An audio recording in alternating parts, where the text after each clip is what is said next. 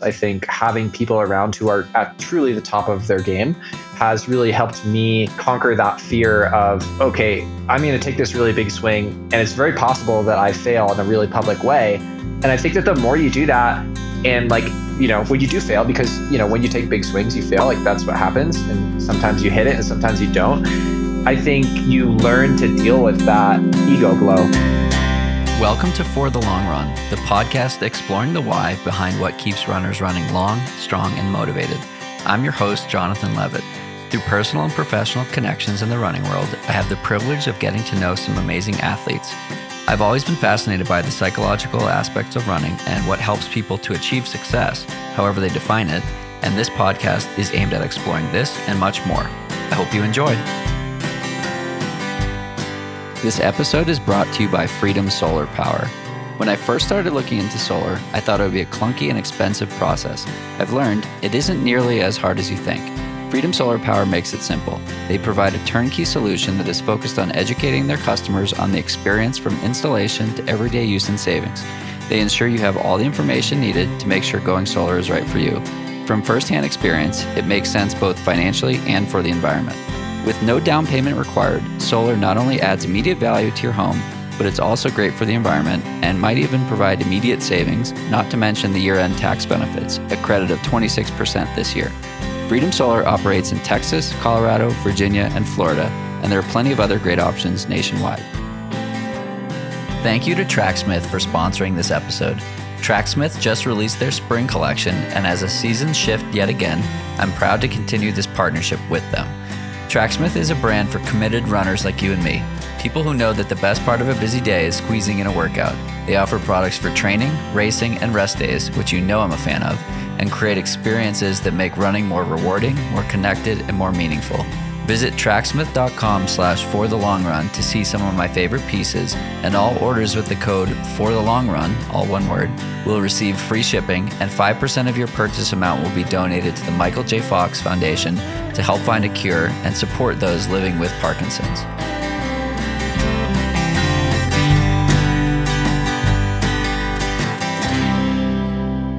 Welcome back. I have Tyler Andrews joining me from very far away and very high up, which we'll get into. Um, this is Tyler's uh, second round on the podcast. His first episode was episode 14, which was about 200 episodes ago. So, Tyler, uh, welcome back to the podcast and uh, excited to dive in here. Thank you so much. Yeah, I think it was 200 podcast episodes ago and maybe like 3,000 miles closer to each other. so, where, uh, first question um, for those who don't know, who is Tyler? uh, who am I? Who's Tyler? Um, so I am an endurance athlete. I'm a runner. I'm a mountain climber. Recently, I've kind of been bridging those two more together, but I've been kind of pushing my own limits in the endurance sports space, starting as a runner and now moving more into the mountain ultra trail world uh, for the last, gosh, I don't know, 15, 16 years now since I was a teenager. And I'm here in Quito, Ecuador. Very cool. Um, and so you're you're living at nine thousand feet. Um, you're you're doing your thing.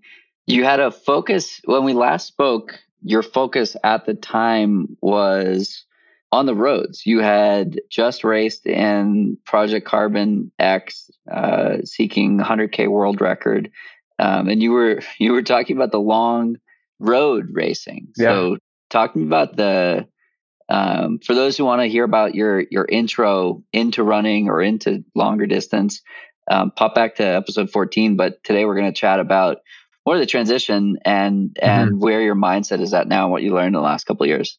Um, so curious about the the desire to move from long road stuff to long long mountain stuff.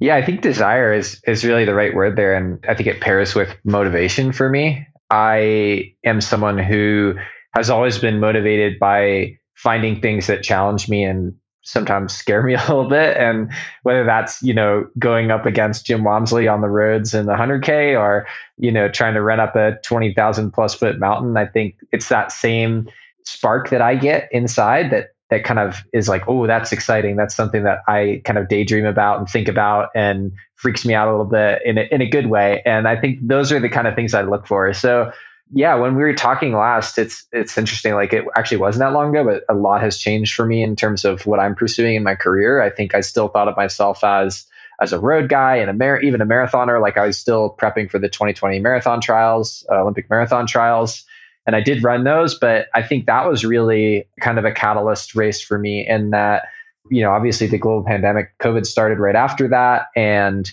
that kind of first, I would say, six to 12 months of the pandemic was really me just trying to figure out what motivated me with not a lot of real race options at that point. I didn't have the marathon anymore. I didn't have like a, you know, that I, have been planning to run Comrades, which is a long road ultra that year. And that obviously got canceled. And like US 100K champs got canceled. So it was like all these road ultras that I was kind of interested in got canceled. And I suddenly just kind of like stumbled into the FKT world. Um, mostly because I had always been interested in hiking and climbing and mountaineering and I had kind of been doing that in my off season. And so it was really right after the Olympic trials in 2020. I went over to Nepal on vacation. Like I just planned to do a hiking trip over there. I always wanted to go to the Himalaya and had this time.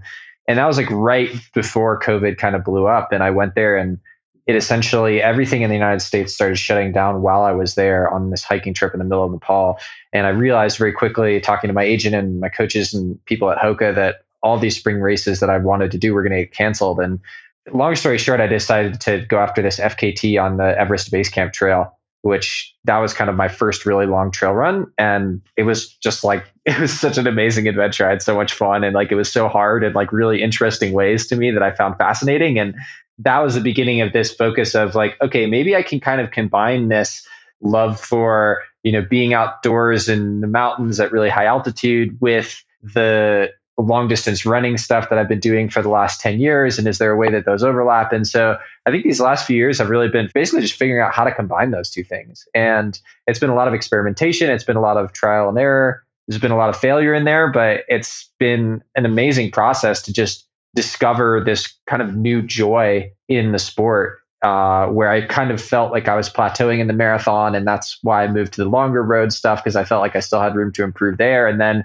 once I moved to the mountain and trail stuff, it just felt like a whole new world of opportunity to learn and grow and get better. And and so that's kind of where I am now. Is I, I feel like I've just spent the last few years really getting my feet under me in this world and tackling some really cool projects and getting able to like rub rub elbows with some like really amazing athletes in the ultra trail world and kind of learning from them. And uh, yeah now i think that's that's kind of been my focus for the last couple of years. And it's funny because now we're talking and i'm actually in a marathon block like i'm kind of going back to my roots and like uh, i'm going to try and get my third olympic trials qualifier for 2024 so i'm actually like completely ignoring everything I just said and like doing going way back to that. But but that's still I think my longer term focus. This I see as more of like a stepping stone to other things. But now I see I definitely see myself as more of a, a mountain trail athlete going forward.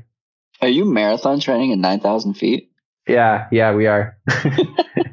and it's it's been really interesting because I've done a couple. I've, I've spent a lot of time in Quito. Quito is a, a place that I've been coming to since 2008 and it's kind of become my de facto uh, winter training block at or, or, winter altitude training camp for the last like I don't know four or five years.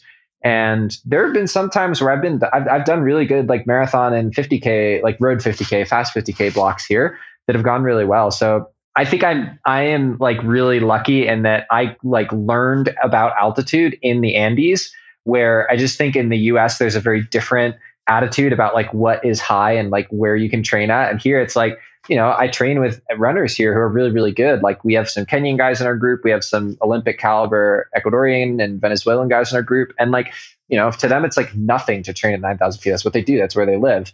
But if you tell an American that you're going to go train in Breckenridge for marathon and like do fast long runs and stuff, they're like, you're out of your mind. That's crazy.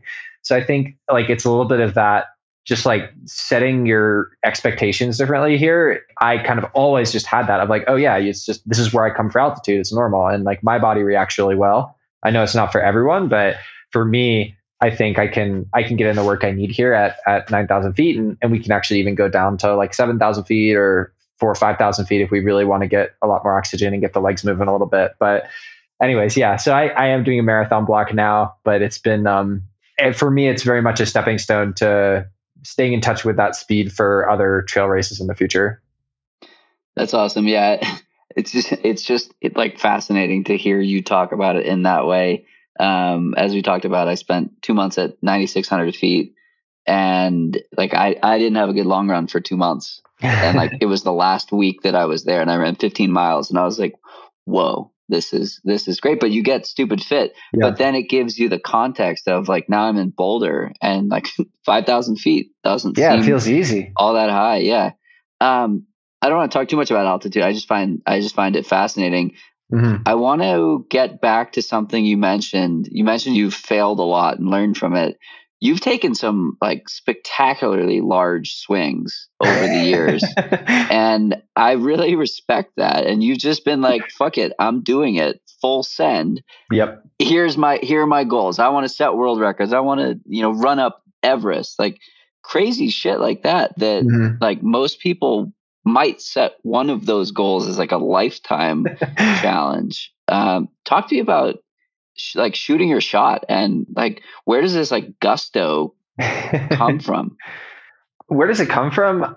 I, I have to give a lot of credit to the people around me i think. Like i've been very lucky like i mentioned before that i've just been surrounded by literally some of the best people in the sport. Like i was living with jim walmsley in flagstaff and his partner. Here in ecuador i trained with karl egloff who's probably a less well-known name to, to the runners out there but is the best speed climber in the world um, got the records on Denali and Kilimanjaro, and um, he's going for Everest. So like, I've just I think I've been so lucky to be surrounded by such really talented people um, that you know it's literally like it's breakfast conversation at Jim's house to be talking about winning UTMB. You know, so it's like it normalizes those things a little bit where it seems from the outside like oh wow yeah when you look at it on paper like these are really crazy things that like not many people are thinking about or capable of doing but when you surround yourself with the right people who are performing, you know, at this truly exceptional level, I think you allow yourself to think, okay, yeah, like Jim can do that. Why can't I? Or Karl can do that. Why can't I? And that's been really positive for me in terms of helping me set goals. I think having people around who are at truly the top of their game has really helped me conquer that fear of, okay, I'm going to take this really big swing, and it's very possible that I fail in a really public way. And I think that the more you do that, and like, you know, when you do fail, because, you know, when you take big swings, you fail, like that's what happens. And sometimes you hit it and sometimes you don't. I think you learn to deal with that ego blow. Like, sure, it still hurts your ego and it, it it's like hurts your confidence when those things don't go well. But I think one of the things I've learned over the last, I don't know, like five or six years, especially of my professional career, has been how to look at those events, whether they go well or poorly, and take something positive from it. Okay, like, you know, you mentioned Project Carbon X was around the last time we talked. Like, I ran two of those projects and dropped out in both of them. You know, like in both times I was going for the world record. In both times I realistically thought I have a shot at the 100K world record. And both times I didn't even make it to like 40 miles. It's like not even that close. And I took a ton away from that. Like at the time, those were super disappointing results. I was really bummed about them. I was really stoked that Jim did so well. Um, but, but at the same time, I was like, yeah, I was super disappointed. Like it sucks. Like the few days after that, it's like you're just like kicking your own ass about it a little bit. But at the same time, I think as I've gotten older and a little bit more mature, you can look at those and transition more quickly from like, wow, I suck and I should just quit running to okay, like that was a big goal. I went for it. Here's some things that I probably screwed up both on race day and in training. And those are going to make me stronger next time. And then I'm going to find the next thing that motivates me. And again, like we, we even the very first question, I think that the big thing for me is motivation is like, what is the thing that motivates me? And I think for me, that's always been like figuring out where can I where can I compete at the highest level? Like that is the thing that excites me the most. You know, I I love competing against myself and seeing that self improvement. Like that's what's been motivating me since I was a you know a teenager. But at the same time, I want to compete with others at the absolute highest level that I can. And I think that's part of what pushed me from you know the road marathon scene to like the road 50k scene into like the ultra trail world is just like okay i'm finding my niche it's like where can i be the most competitive you know i could focus on the marathon for the rest of my career. And maybe with super shoes and everything, I'm going to take a couple more minutes off my PR, but I'm never going to run 201, 202, even 208, you know, and be competitive on the world stage. I know that just from my physiology. So it just didn't feel that exciting to me anymore. The motivation was not there. It was like, okay, I kind of figured out where my limits are with this one. Um, and I'm going to go do something else now because like it's just not that exciting to me. It didn't motivate me to go out and train my butt off just to like, you know, take a minute or two off my PR. That just it didn't seem that cool. It felt a lot more exciting to be like, okay, I can go to a really big trail race and be competitive with the lead pack or I can go you know set a, a record on one of the seven summits like those are things that are really to me like the pinnacle of those sports and like yeah obviously they're more niche sports but i think that they also are more catered to my specific skill set that i both have innately and the skill set that i've developed over the years so in terms of big goals kind of getting back to your question i've rambled off a little bit but i think I I'm at the point in my career where if I don't have a really big goal, I don't really have the motivation anymore. Like I think I've been doing this for long enough that I need something that's really big of both an internal and external goal. So it's like it's really hard for me personally and then it's also really competitive like on the world stage. Like that's how I get motivated and and yeah, like like I said before, it kind of scares me sometimes. Like literally, I get like goosebumps. But I think that's that's the sensation that I look for when I'm thinking about what to pursue in the long term. That makes sense. I totally get the um, what you were saying about like where where does the motivation come from? If it doesn't, if it's not equal parts like excitement, possibility, and fear, then what's the point? I want to go back to something you said at the beginning of your answer to this question um, you had said your ability to set these goals and take these big swings comes from the people you're able to rub elbows with or break bread with or whatever. Like you and I share that in that, like, I feel incredibly lucky and it's a luxury that like I get to do that as well. Some of it through this podcast and some of it through like the people that I I know in the community. But um, and it's incredibly valuable to just see excellence and observe excellence and see it in practice when somebody is not exposing it or like they're not on they're not on right like if you're having a conversation with a friend they're not recording a podcast or they're not you know a, a part of a panel and so to just see like day in and day out of somebody who is able to be excellent is invaluable so my question is for those who don't have that luxury and who aren't, you know, eating breakfast with Jim Walmsley or, you know, recording 200 podcast episodes with people like yourself, what's the takeaway? How do you emulate what these people are doing um, without, you know, being in their living room? Yeah, that's a really good question. And I'm not sure I have a great answer. I think that almost all of us know people who are exceptional at something. I don't think it has to be the thing that you are pursuing. So like I got really lucky because I became friends with these people who are exceptional at the things that I want to actually do.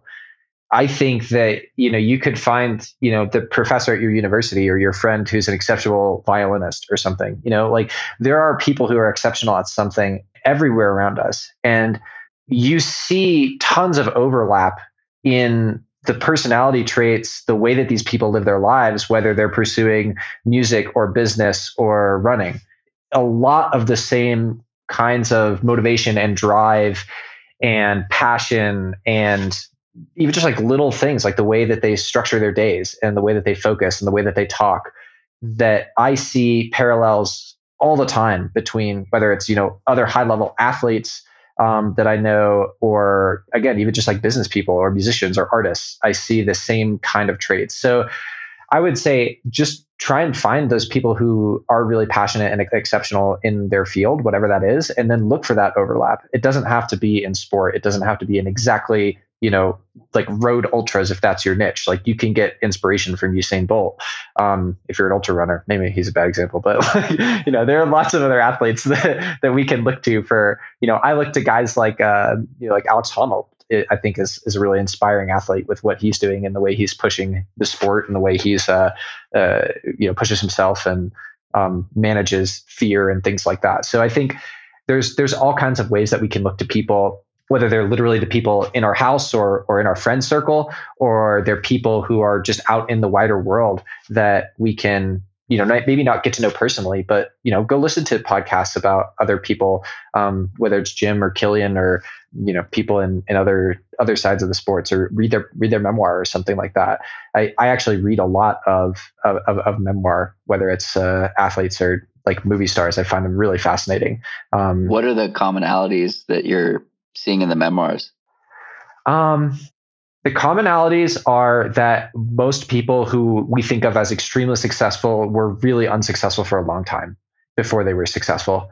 Um, you know, like the expression 10 years to an overnight sensation, I think applies to almost everyone, whether you're, you know, a movie star or an athlete. It's like you spend so much time just being given all this horrible feedback and doing poorly. Like the people who are truly exceptional from like day one, like Usain Bolt probably is an example of that. He's a genetic freak of nature. He's the best we've ever seen. Um, Eliud Kipchoge might be another example uh, in the running world. But most of these people, you know, like go read about Jim's story. Jim struggled a lot.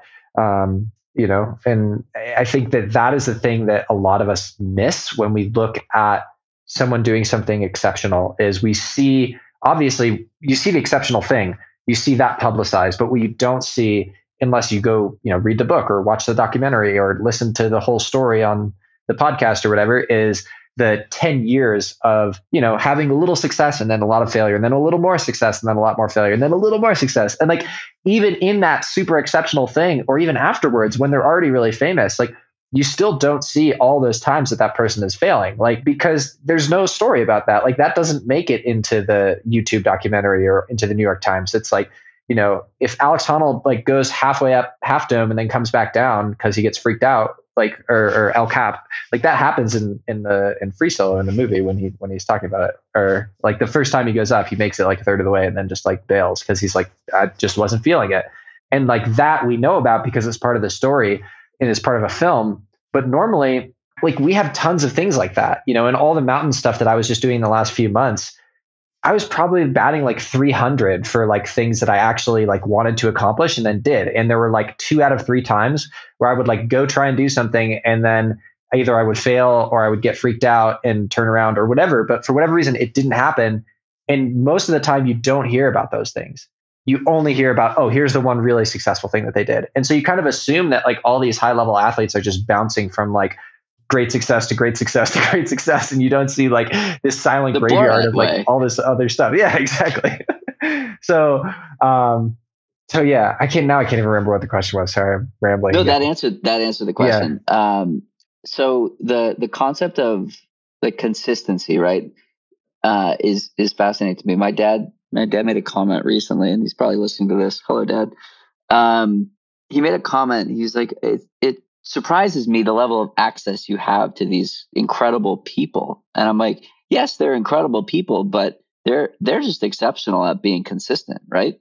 Hmm. Sure, there's some genetics at play, but you can't have good genetics and not be consistent and be good for a long period of time. You you have to do the yeah. work and um, I forget who I was talking with about this, but they were, oh, it, it was uh, Peter Bromka, actually, um, oh, at the Devil Run. Yes, go Jumbos. Um, so we were, he was talking about how he finds that people who are chasing a goal who don't hit it at first and continue to push on, they're the most interesting people. It doesn't matter mm-hmm. if that goal is breaking two hours in the marathon, breaking three hours in the marathon, breaking five hours in the marathon. The number really doesn't matter. It's the approach of a goal where you're not doing it for a while. Yeah. Um, and you can't follow a journey or you can't chase a goal like that and struggle, struggle, struggle, struggle, succeed and not have interesting takeaway. Like that exactly. that process inherently is interesting because of the variability of success and failure and success and failure. And then um, another friend of his and, and ours, uh, Jake Tuber, talks about the the like corkscrew principle of like life is like this spiral that you're sometimes you're going up and sometimes you're going down and sometimes you're going up. But the goal is for the start point and the end point to be on a different plane, right? You yep. start here and your corkscrew is corkscrewing its way up. Yep. And you can fail, you can succeed, but the the and the delta might stay the same of like, wow, that was really awesome and wow, that was really terrible. But it just inches up and up and up and your ability to attain excellence improves and your ability to do things that you know 3 years ago might have seemed totally unattainable and totally unreasonable becomes that big scary goal that you can chase. Like 5 years ago what you're doing today would you have thought you'd be doing it? No definitely not. No. So what's that like to to look back on that and be like damn tyler of 2000 and whatever he would be shocked with yeah. what what tyler of today is doing yeah, I mean, I, I look all the way back to like high school for me. Like, and I think that's one of the fascinating things about running. And I think it's one of the things that attracted me to the sport and attracts a lot of people to sport is that you do have that level of comparison. So you can see that that uh, that corkscrew. I, I think of it like a sawtooth sometimes, like going up. There are lots of things where you can't objectively say in the same way I am X amount better than I was five years ago, right? Like in if you're a basketball player you can say, hey, I, I could have kicked my ass five years ago, or I can kick my five years ago times ass at, on, on the basketball court, but you don't have the same metrics where you can literally just look at your training log and say, okay, yeah, I'm way faster. I couldn't have done that five years ago. That would have been completely unthinkable. And I think that was it was one of the things that initially got me hooked in running because like when you're getting started, usually that improvement happens very quickly. And I think that was super exciting to me to see that you know, even like literally week to week when I was, you know, 16 years old. And now I think it's it's looking at things like, yeah, I'm taking on things that I couldn't do before. And maybe like again, I'm I've reached that plateau level in the marathon or or even in, you know, like the 5K and 10K. I think I could still improve a tiny bit in those events if I really focused on them. But it, it's like, okay, where is that delta going to be the biggest that you're talking about, right? Like where can I see the biggest improvement? And you know, I think it's it's really interesting to see how interrelated all those things are for me. Like I think I've gotten so much better at running on trails and running on mountains, even in the last two years. It's just such a unique skill that I didn't have significantly um, from the first like 10 or 12 years of my running career and then just focusing on it for a little bit. It's again like it's like you're a beginner again all of a sudden and you see those tremendous gains really quickly. But now it's really interesting to see, okay, actually, like some of that just getting stronger, I think, running more vert, running more at altitude, going to really high altitude the last few months. Now I'm seeing this transition back into like the marathon stuff where suddenly I'm like, oh wow, I'm like having the best marathon phase I've had in a couple of years all of a sudden, which is really cool. Um, because now it's like I'm doing workouts that at 9,000 feet that I would have like been pretty pleased with at sea level a couple of years ago. So it's like that's that's really exciting to me to be able to see see things like that where it's you know you see the improvement and it's one thing to measure it like event to event but it's another thing to see like how those kind of carry over and it's it's almost like a cumulative effect where like the it's greater than the sum of its parts you know what i mean? Where like if you improve like across various disciplines it's like oh like you're getting stronger your maybe your uh, mechanical efficiency is improving and that's going to affect everything. So it's going to affect your you know higher end speed it's going to affect your mountain climbing it's going to affect your mountain descending um, all that stuff.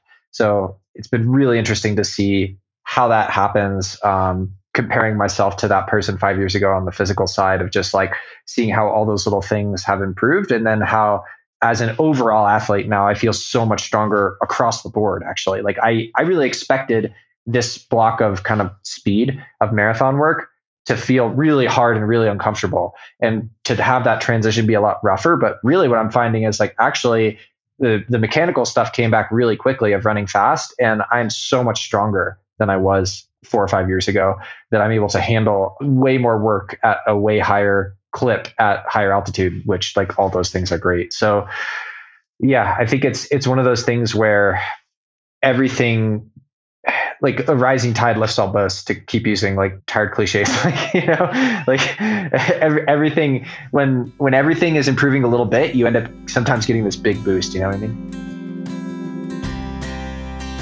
Thanks again to Freedom Solar Power for supporting this episode of the podcast and our environment by providing an easy, green energy source. The buying process was fascinating and eye opening, and I am excited to pay my learnings forward. If you're curious about going solar in your home, message me on Twitter or Instagram, and I'd be happy to help your journey by providing some great resources. Freedom Solar is a full service solar company that's been installing solar panels and backup power systems since 2007 They operate in Texas, Colorado, Virginia, and Florida. Not in any of those states? Don't fret, my parents have the same panels from SunPower that were installed by a different company in Massachusetts. SunPower is the best in the business, and that's what Freedom Solar uses. I've enjoyed working with the whole team over at Freedom Solar, and I'm sure you will too. Thanks again to Tracksmith for supporting the podcast. I'm proud to partner with Tracksmith, and they're going to donate 5% of your order value to the Michael J. Fox Foundation for all orders, and you'll also get free shipping.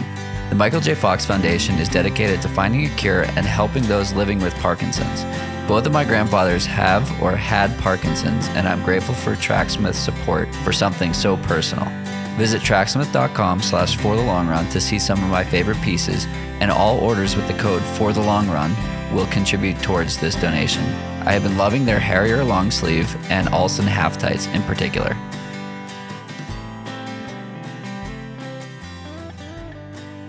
So, for anybody who needs a point of reference, the conventional uh, altitude conversion for 9,000 feet is like more than 30 seconds a mile. So, is it? I actually for, didn't even know that. Yeah, it's pretty substantial. Huh. it's like, yeah, it's, I, I think it's right around there. Um, I looked it up when I when I got to Breck last year. So it's so cool that you're able to look back on things that you were doing maybe in Boston and be running those same paces where you are now. And it's it's the kind of thing that it's like it's it's almost unbelievable, right? It's like look at this growth and right. look at what happens when you really just I told my coach the other day I was like struggling getting out the door for a run. He was mm-hmm. like one foot in front of the other. I believe in you. Like that's all it takes. And these workouts and the the consistency allows you to be that person that you know is doing the same paced workout at 9000 feet that you were doing you know five years ago maybe in boston. The the takeaway for those who aren't you know going to crazy high elevations is like look, at look look back at some of your first runs. Look totally. at your first 5k time. Look at your first you know i had a conversation with emily abbate on the podcast um, a couple weeks ago and she was just like i couldn't run a half of a mile without stopping. Like look back on that and then extrapolate or think forward like what will i be looking at in 2 years that will be normal that today seems hard. Like I find that to be incredibly motivating. Yeah. Um, and in- incredibly like having that, not like, it's not an ego. It's not a cockiness. It's like, if you do the work, you will improve. And, and sometimes we need those reminders and sometimes we don't, but it's, it's really cool to see it in practice and see it like actually coming true. Yeah. And, and I would just add, I think the other, so first of all, I think there's always things we can improve um, whether you think you've hit your ceiling or not, uh, there are always things. And it doesn't just mean like I'm going to run more mileage or I'm going to work out faster. It could be I'm going to get stronger. I'm going to I'm to do more uh, strength training. I'm going to do more vert. I'm going to try and make my long runs longer. Maybe I'm going to try a new race distance. Um, or it could be like a completely non-physical thing. It could be just like the mental side of sport. Like how how strong is your mind? Like we focus so much on the mileage and splits and all the physical side of training. And that's, I think, one of the big things for me also that I look at when I look at, okay, Tyler in Boston versus Tyler here today in Quito is that I feel so much stronger mentally. I feel like I'm in such a better headspace than I was when I was there. And that, again, it's one of those things that it affects everything across the board because it means I can train at a higher level, means I recover better, it means I'm just a general happier person, it means that when I'm racing, I'm stronger and tougher. Like I think that's a huge part of it too is is finding out where can I improve? Because yeah if you're again if you're a beginner you'll see huge gains with very minimal like anything. complication in your training. Yeah just run more. Right. just, just, run more run consistently. More. yeah it's very simple. Like running is really simple. Just run more. But then you get to a point and a lot of people find this like after college where it's like i was already running 100 miles a week what more do you want me to do like you know and they're like all right i guess i'm done this is it and I think I was always someone who was like, well, first of all, whatever, I could just keep adding more mileage and I have run a lot of ridiculous mileage. But like nowadays, I think, okay, like how, like what other things can I do? Like, how can I, you know, I've been doing this, I've been like, you know, obsessively trying to perfect my, my running for the last 15 years. What else is left to do? And I keep finding like these huge treasure troves of things. And I think that for me, the mental training has been like one of those huge, huge things um, in the last few years. That's that's really helped me. You know, in addition to just being physically stronger, is just like getting the most out of my body and like being more cooperative with my brain. If that makes sense. Totally. I want to dive more into that, but the fact checkers have gotten back to me on the altitude conversion. Um, Jack Jack Daniels offers a, a calculator um, on uh-huh. how to adjust interval and threshold and tempo runs at different altitudes, and it doesn't go to nine thousand feet. But the eight thousand the eight thousand foot calculation is twenty to twenty five seconds a mile. So okay. making sure we're not spreading any uh, misinformation here on this podcast. Yeah. Um, so talking about the mental game, um, yeah, I've observed your career, and from the outside, it looks like you've gotten stronger mentally. Not to say you've had you know mental weakness in the past. Oh, I totally have. It's fine. you said that on the last podcast, yes. um, but but um, it's it's clear that you're a different athlete than the last time we spoke, and um, it's like in the way that you're that we're interacting about what you've done, what you're doing. Like you're clearly a different person. How did you how did you do that? Or how are you doing that? Um, yeah, that's a, well. I like the second question because I think of it as very much an active process that right. you're never really done with, kind of like training right. the body. Um, how have I done that? Uh, gosh, where do you even begin? I mean, the the short answer is just like physically. I think I failed myself a lot mentally. Um, I think that really like right after like it, we were talking that podcast was recorded in May of 2019, and like that was not me at my best uh, like that year and the following year i had a lot of stuff in my personal life that was just kind of not going well and also running was not going well. I think that i was like you said taking a lot of really big swings and kind of new stuff and uh, just a lot of them in a row did not go great. Um, i think that fall to that yeah that fall 2019 i won the 50 mile national championship and that was like my first good race in like a year um, that I'd taken like a bunch of things that had lined up and just all gone poorly for various reasons. And so I think that I was just doing a really bad job at the time of, like I said before, taking the positives from those failures. I was just beating myself up and I wasn't entirely healthy. I'd had an injury the year before that I was still kind of dealing with. So it was just like a confluence of a bunch of things that had me in a really negative headspace in general where running felt really stressful and like every time I was going out I had to prove something to myself and to other people and that wasn't good. I think that the Olympic trials and then the beginning of the pandemic really did serve as just a huge catalyst and transition point for me in my life in terms of that was the first time that I really seriously thought like I don't know if I want to do this anymore. I just don't know if I'm motivated to do this and it was one of the lowest points in my life. I'd gone through a really uh, tough breakup with my long term partner, and um, that had just like affected me really negatively and had been dealing with depression before that and then was dealing with it afterwards and especially after the trials of having no races on the calendar and suddenly like just this big kind of hole in my life it was yeah it was a really really dark time and i think that that whole the, there wasn't like one kind of like you hit rock bottom moment, but those kind of months were the months where I was like, okay, I need to turn this around somehow.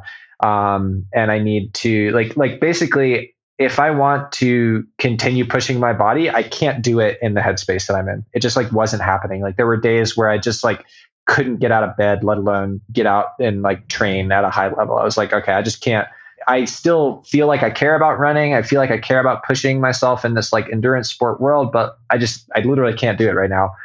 And it kind of forced the issue of figuring out how how do I deal with that? How do I deal with my uh, inner monologue in my brain in a way that is productive and is going to make me happy, and that happiness then leads me into being a better athlete as well. So for me, from an athletic perspective, I think it really started with just getting into a healthier headspace in general of being a happier person and dealing with my depression. And, um, you know, that was some therapy. It was a lot of like mindfulness and meditation and stuff like that. And just kind of like learning to live with that. And, and some of it was just time and letting some things, you know, time heals all wounds. And this is just my like bad cliches podcast, but, uh, um, but no, but seriously, I think a lot of it was that and and just learning to I, I don't even there's like there's no like simple way to say it other than just like learning to be more uh resilient. Yeah resilient is a is a really good word like learning to deal with suffering and failure and pain whether that's mental and physical. And you know i think ultra runners like to pat themselves on the back a little bit about like being so tough and like i don't think that ultra runners are any tougher than top level 800 meter runners. Um, i think it's exceptionally hard to train for any really hard endurance race but i did learn a lot in um, in some of these like really really long days out there like specific days that have like that i can look to and be like oh yeah that was like a lot of really hard physical and emotional distress that i had to deal with and that taught me a lot. So I think it was a little bit of a virtuous cycle in terms of I was trying to actively take care of my mind and doing things to do that. And then also, as I did that, I felt more happy and I felt more like I could go out and train. And then that enabled me to take on some of these kind of projects that were bigger and cooler and scarier and exciting. And then I went and did those, and some of them went really well, and some of them didn't. But they were they were all like really interesting learning experiences. And I learned a lot about myself in all of those. And so now when I think about myself and my headspace and where I am, it's like I don't feel, you know, I don't feel like I mastered that. I don't feel like I'm 100%, you know, happy all the time. I don't think anyone is, but I feel like I'm in a situation where my like day-to-day running performance does not determine my happiness which i think is really important that i am able to look at that as a part of my life and I'm able to look at my successes and failures both in a positive light sometimes. And again, it's not to say that I'm not motivated by success. Like I'm a super competitive person and I still beat myself up when I don't achieve something. You know, it's like we were running K's the other day and it's like on the track and it's like, oh, I hit 301 instead of three flat. And I'm like, God damn it. Like, let's go a little quicker on the next one, boys. Like, you know, so it's like that still exists and that still motivates me but it's not like this uh, you know like existential like need to prove to myself that i am worthwhile. Um, and i think that's that's the really important distinction that i've made in terms of looking at running and general life happiness as kind of a balance. And so now i feel like the the kind of headspace and physical space are pushing each other in a positive direction. Um, whereas i think a few years ago they were kind of pushing each other in a negative direction and i was in a little bit of a downward spiral. I think i have turned that around a little bit. And again like i still struggle. I still have bad days and bad times and bad workouts and bad races. But i think like you said with your corkscrew analogy that general trend is is going up now. Um, and i think that's that's something that i look at me now as an athlete and as a human being and i'm like yeah that that person is in a way better spot than he was even three years ago it's fascinating. Um, one of the most consistent messages that I've learned or heard on this podcast from high level athletes or high level business people or whatever is the disassociation of self worth and mm-hmm. uh, outcomes that you can't uh, control. Yeah. Right. You can control certain things and you cannot control, like, you can't control how you perform on race day to a, to a certain extent. You can control doing all of the right things and putting yourself in the best position for race day. You can control all of the, you know, day to day things that you do that allow you to be, you know, conventionally successful, et cetera. But if the determinant of success is how you perform against others or against a, an objective or, or a arbitrary number like you can't control who shows up at a race. You can't sure. control that you know the the top men in the world are running 202 203 201 159 like those are things that you can't control but you can control getting the best out of yourself on the day. And i found it to be so fascinating. Personally like my best marathon was on a day where i didn't give a shit about the outcome and i stood on that start line i was like this is a celebration i'm gonna tear it up and see what my body can do on this day. And I PR'd by 20 minutes. Wow. And that was no surprise. Like I was, you know, 15 miles into that race and I was like, I'm going to have a good day.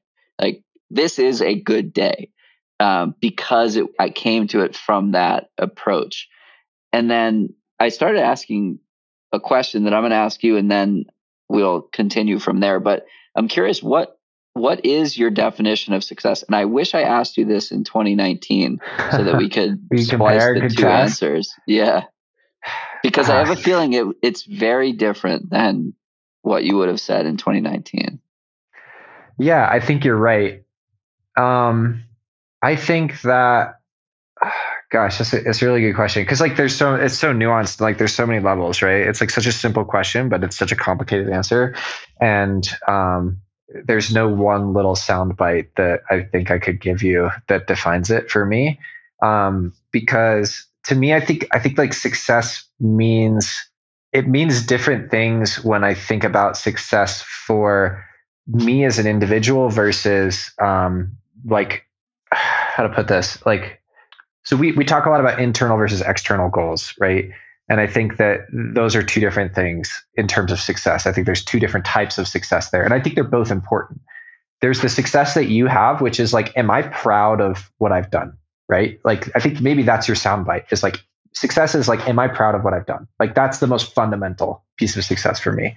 Because if i'm not proud of what i've done and other people care about it i don't really care about it that much right so it's like that is uh, to me the most crucial piece is am i proud of it does this make me feel fulfilled does this make me feel happy like capital h happy not just like eating ice cream happy With like, five exclamation points. Yeah. But what's interesting is you control that. That's entirely in your control.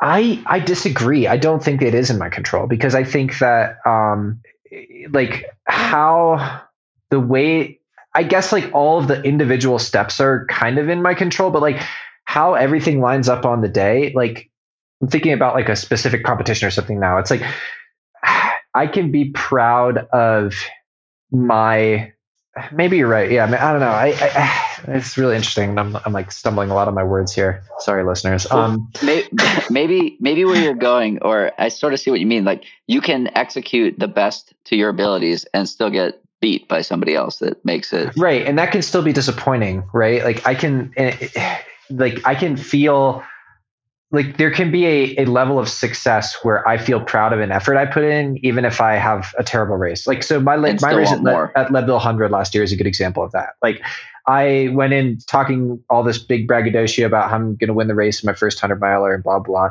and like I shit the bed and had a really bad time, but I finished the race and I was really proud of that. Like that was an extremely challenging physical and mental thing to do.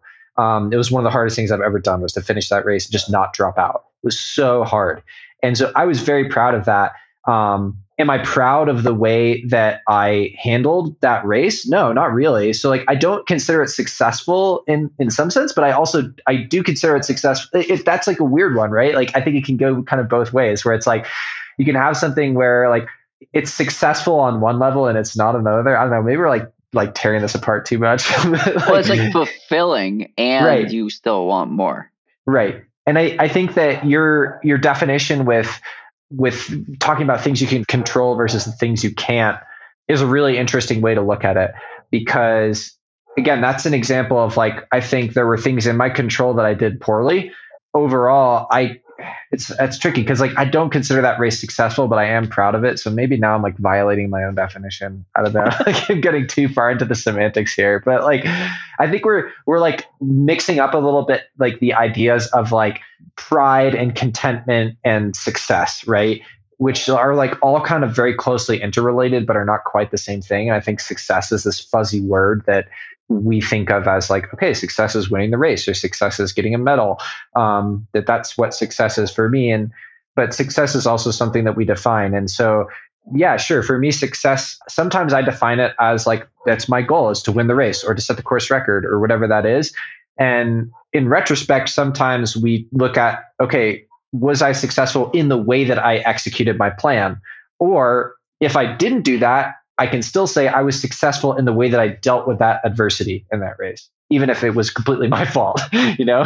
So like I think there's multiple levels of success there, starting with like the the external of just like, okay, this is my public goal is to, you know, run this time in the marathon or win the race. And then there's okay, like, did I execute well? And then it's like, okay, if I didn't execute well, did I still deal with it well? I guess that's kind of the the way I would look at it is like those three tiers now that I've like really talked myself into it.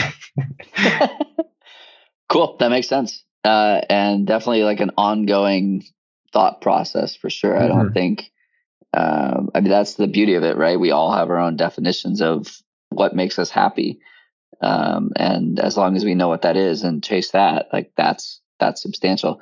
Um, I want to go back to something you said originally. You said at the start of the pandemic, you realized that like you didn't have races and you fell into FKTs and and started chasing some FKTs and big adventure projects. Um, and you're not racing as much. Talk to me about being a professional athlete with a focus on these big adventures versus lining up and competing at Leadville or Western States or mm-hmm. like these places where you see so many pro trail runners competing. Yeah, I think it's it's a little bit of two sides of the same coin. I think the pandemic has made things just different in so many ways, and I think now, hopefully, knock on wood, we'll start to see things look a little bit more like pre 2020 for the foreseeable future.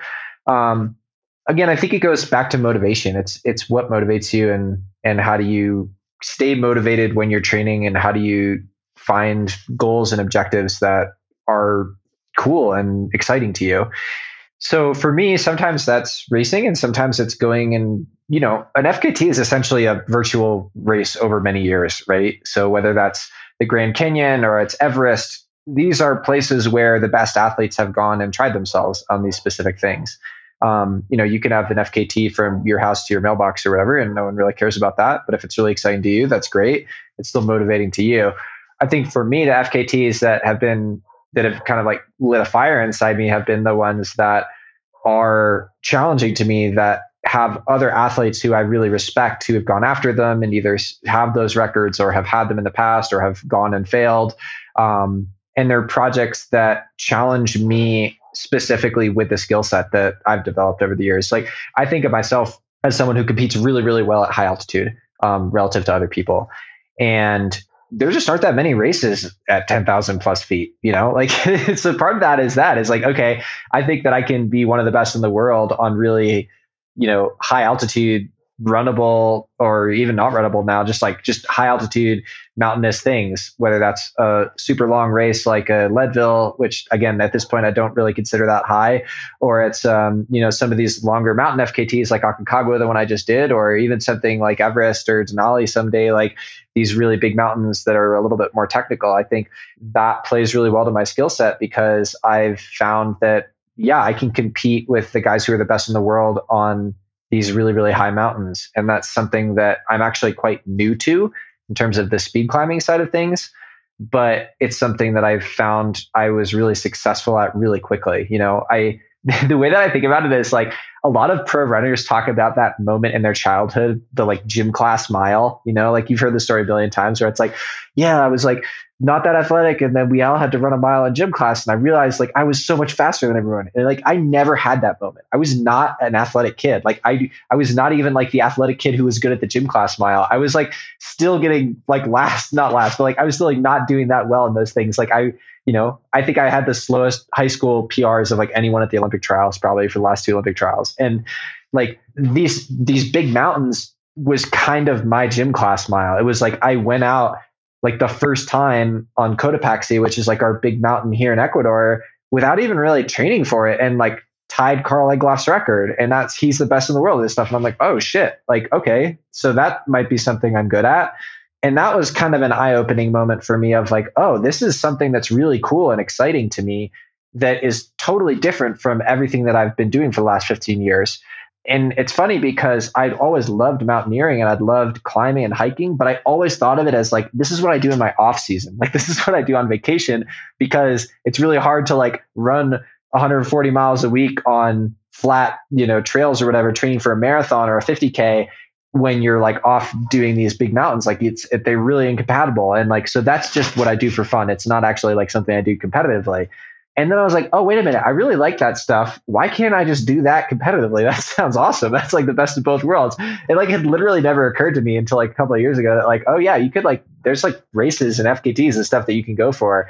Um, and so part of it, part of the reason I've gone the FKT route is just because I think in the niche of, of like the really high altitude stuff, which is what excites me the most right now and, and kind of where I've found my, uh, my niche in terms of my natural ability, I'd say there just aren't that many races that I think are that are on really big mountains. Um, you know, I think Leadville. The reason that that's so exciting, and I'm, I'm going back this year, is because it's it's it mixes up a lot of things that I feel like are, are in my skill set. It's runnable, it's long, it's um, you know it's relatively high, but again not super high. Um, so I, I think that that makes it really interesting to me.